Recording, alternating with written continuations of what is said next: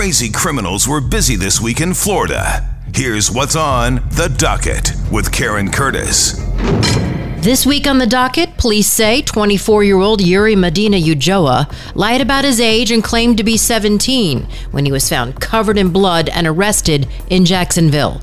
Governor Ron DeSantis says Ujoa is really from Honduras and is in the U.S. illegally, and that he was flown into Jacksonville with other migrants on a flight from Texas by the Biden administration before he allegedly stabbed his uncle to death. These are middle-of-the-night flights, no notification to the state or anybody, and this is not the way you keep people safe. It's reckless and it's wrong. DeSantis' senior policy advisor told News 4 Jacksonville that the governor's trying to figure out who's responsible for these airlifts of illegal migrants into his state. There's indications that private aircraft charter companies are involved with the aviation facet, that private bus charter companies are involved, and that there are non-governmental organizations, social support agencies, and so forth that are involved in the process. The Biden administration says it's their responsibility to safely care for unaccompanied children until they can be reunited with a parent or sponsor.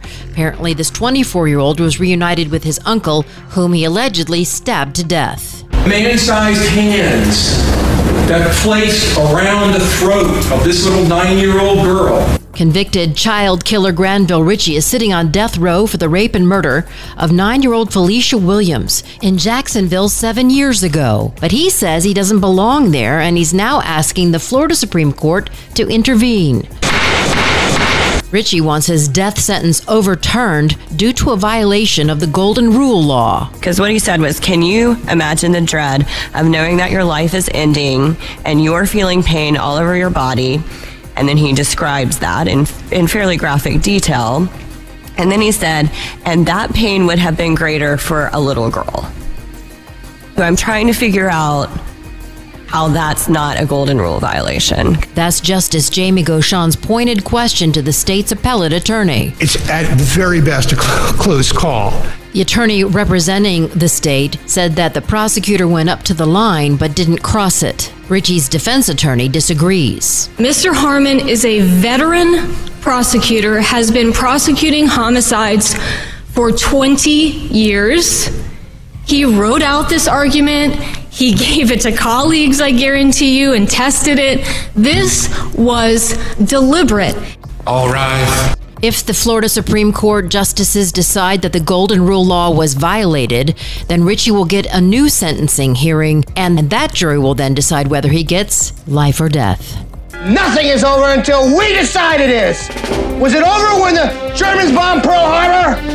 Hell no! The Animal House Pet Center in St. Pete, Florida, is missing a very expensive bird with special needs.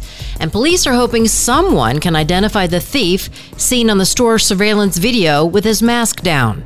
Their surveillance camera captured the man stealing a 5-month-old red-fronted macaw from its cage. He was like a store bird at that point. Every employee was brave enough to pick him up. He was really sweet. You could flip him over on his back, tickle his toes, stuff like that. He was a great bird. The bird is a favorite at the pet store and critically endangered in the wild. It's also expensive, worth about $3,800. In addition to the financial hit, the mom and pop pet store owner is worried about the bird's health and safety. That guy definitely doesn't know that he needs hand-feeding formula. I'm sure he's not aware of all the care that a big bird like that takes, so that's what's important to me. Don't you have any respect for yourself? This is absolutely gross. That boy is a P.I.G. pig. At one point in the store, we did get video of him with the mask pulled down on his chin. So we have a good picture of his face. We're hoping that somebody out there might recognize his face. So go to 850WFTL.com, click on Karen's crime blog to see a photo of the bird napper's beak. The hope is that the suspect will be locked up in his own cage and the bird safely returned to the Animal House. I would like for him to be behind bars, but my main thing is getting the bird back. I just don't want anything to happen to him. I gave my love a chicken that had no bones. I Sorry. That wraps up The Docket for this week. I'm Karen Curtis. Thanks for listening. Case closed.